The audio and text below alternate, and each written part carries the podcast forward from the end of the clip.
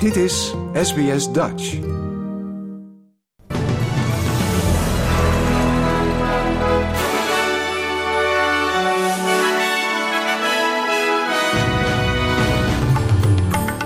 Dit zijn de headlines van het SBS Dutch nieuwsbulletin van woensdag 8 maart. Er lijkt een pauze te komen in de renteverhogingen van de RBA.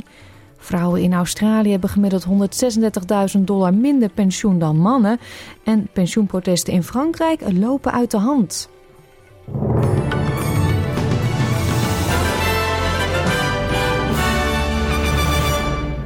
RBA-gouverneur Philip Lowe geeft vanmorgen een toespraak over inflatie en recente economische gegevens. Gisteren voerde de Australische Centrale Bank de tiende renteverhoging op rij door, waarmee de contante rente is opgelopen tot 3,6 procent. Het hoogste niveau in meer dan tien jaar. Onafhankelijk econoom Chris Richardson zegt dat er aanwijzingen zijn dat er een pauze in de rentestijgingen aan zit te komen. whether you look at the monthly inflation data, whether you look at jobs and unemployment, uh, whether you look at the continuing weakness in uh, consumer sentiment, a bunch of things are telling us uh, that the economy is slowing and the Reserve clearly thinks it's going to have to raise interest rates at least one more time. Uh, at the moment, you would say uh, that a further increase next month. It's beyond then, I would say, that the potential for a pause kicks in. Minister voor Finance Katie Gallagher zegt dat de loonkloof tussen mannen en vrouwen moet worden aangepakt om de ongelijkheid tussen beiden te verminderen. Vrouwen in Australië stoppen met werken met gemiddeld 136.000 dollar minder pensioen dan mannen. Zo blijkt uit onderzoek van het Australia Instituut dat vandaag op Internationale Vrouwendag is gepubliceerd. Vrouwen verdienen gedurende hun leven gemiddeld 1 miljoen dollar minder dan mannen. Het rapport beveelt meer ouderschapsverlof aan voor beide ouders, het betalen van een pensioen tijdens het ouderschapsverlof en gezinsvriendelijke werkmogelijkheden. Mevrouw Gallagher vindt dat de verschillen in pensioensparen moeten worden aangepakt.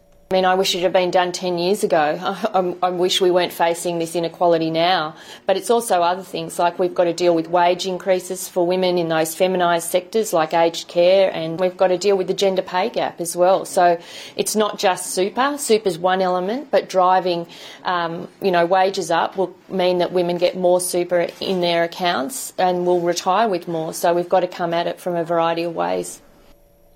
Anthony Albanese komt later vandaag aan in India voor zijn eerste bezoek aan het land als premier. Er zal onder meer over klimaat, handel, veiligheid en cricket gesproken worden. Premier Albanese zal een zakendelegatie leiden van vertegenwoordigers uit sectoren als mijnbouw, energie, luchtvaart, onderwijs en financiën, evenals de ministers van Handel en Resources, om hernieuwbare energie te bespreken. Klimaatgerelateerde technologie, technologie staat hoog op de agenda, waarbij India zich ten doel stelt om tegen 2030 50% hernieuwbare energie en 30% elektrische voertuigen te gebruiken. Volgens Albanese kunnen Australische bedrijven en onderzoekers een sleutelrol spelen bij het terugdringen van de CO2-uitstoot van India federale oppositie zegt dat met het plan van de regering om een visumloterij voor Pacific Islanders te lanceren, het migratiesysteem van Australië dreigt te ontsporen. De coalitie zal dan ook tegen de voorgestelde wijzigingen in de migratiewet stemmen, waardoor jaarlijks 3000 Pacific Islanders een permanente verblijfsvergunning kunnen winnen door middel van een trekking. Om succesvol te zijn hebben aanvragers een formeel baanaanbod nodig en moeten ze slagen voor een taal-, gezondheids- en karaktertest. De woordvoerder voor immigratie voor de oppositie, Dan Tien, zegt dat hoewel het een visumtraject voor de Pacificers ondersteunt, het gebaseerd moet zijn op verdiensten. This has the potential to turn Australia's immigration system on its head. Instead of Australia's current immigration policy, which is based on attracting skilled migrants who contribute to the economy, the government proposes to introduce a lottery to decide who can become a permanent resident. That is why we oppose this bill. Volgens de regering helpt de voorgestelde visumwijziging met het verdiepen van de diplomatieke banden van Australië in de regio en geeft het eerlijker toegang tot permanent verblijf. De Britse regering verscherpt het beleid tegen migranten die per boot op illegale wijze het Verenigd Koninkrijk proberen binnen te komen. Kern van het plan is dat deze bootmigranten de toegang tot het land wordt ontzegd en dat ze worden uitgezet. Wie wordt opgepakt kan worden opgesloten in een militaire kazerne in afwachting van uitzetting.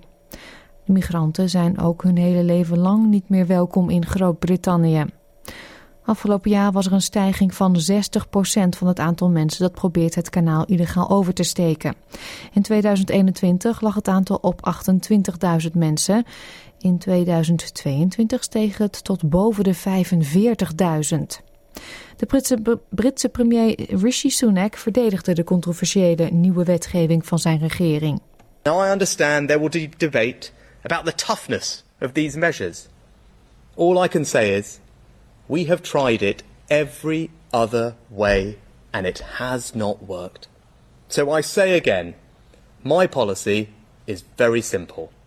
It is this country and your government who should decide who comes here, not criminal gangs. De regering heeft de wetgeving bij het parlement ingediend en hoewel de verwachting is dat deze pas over enkele maanden zal worden aangenomen, zal deze met terugwerkende kracht van toepassing zijn op iedereen die sinds gisteren het Verenigd Koninkrijk in het Verenigd Koninkrijk aankomt. De vluchtelingenorganisatie van de Verenigde Naties noemt het wetsvoorstel een duidelijke schending van het vluchtelingenverdrag.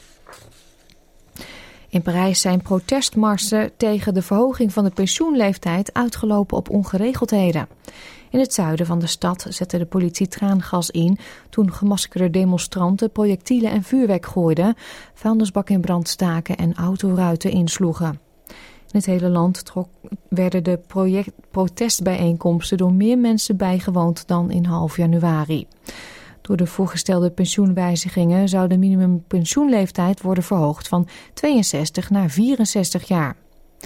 Vakbonden hebben gewaarschuwd voor meer langdurige stakingen die dagen zouden kunnen aanhouden, ook bij olieraffinaderijen en op het spoor. Het Witte Huis heeft de ontvoeringen van vier Amerikanen in Mexico bestempeld als onaanvaardbaar en hun medeleven betuigd aan de families van de twee leden die zijn omgekomen. De ontvoering vond vrijdag plaats in de Mexicaanse grensstad Matamoros. Mexicaanse president Andrés Manuel López Obrador zei maandag dat de slachtoffers vermoedelijk het land waren binnengekomen om medicijnen te kopen en verstrikt zijn geraakt in een vuurgevecht tussen bendes. Karine Jean-Pierre, perssecretaris van het Witte Huis, zegt dat meerdere instanties in de VS en Mexico samenwerken om meer te weten te komen over wat er gebeurd is. These U.S. agencies remain in close touch with their counterparts, and we expect that they will share more as they can. Attacks on U.S. citizens are unacceptable, no matter where or under what circumstance, circumstances they happen. We will continue to work closely with the Mexican government to ensure justice is done in this case. De twee overlevenden zijn inmiddels teruggekeerd naar de Verenigde Staten. Sportnieuws dan. De Nederlandse wielerploeg Jumbo-Visma heeft de derde etappe in Paris-Nice gewonnen. De Deen Magnus Kort leidde zijn team EF Education naar de tweede plaats... en nam daarmee de gele trui over van zijn landgenoot Mats Pedersen van Trek. Normaliter telt een in ploegentijdrit de tijd van de vierde coureur voor de eerste vier... maar nu kreeg iedere renner zijn eigen tijd.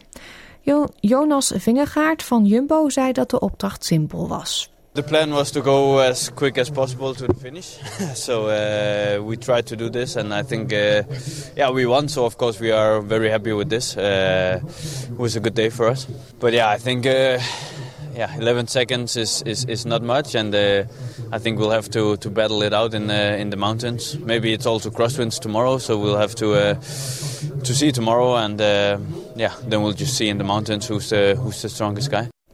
Van de wielenkoers naar de wisselkoers dan. Voor 1 Australische dollar krijgt u 62 eurocent. En 1 euro is op dit moment 1,60 dollar waard.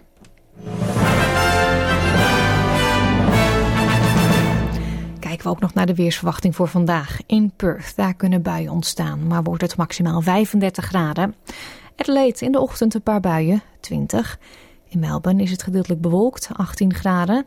Hobart een paar buien, 16 het is gedeeltelijk bewolkt in Canberra, 21.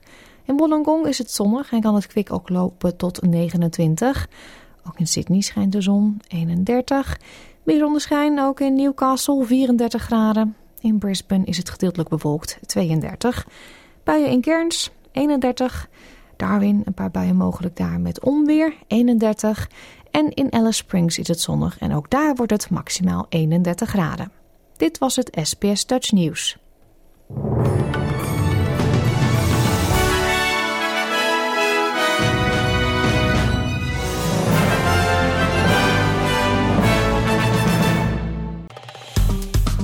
Like, deel, geef je reactie. Volg SBS Dutch op Facebook.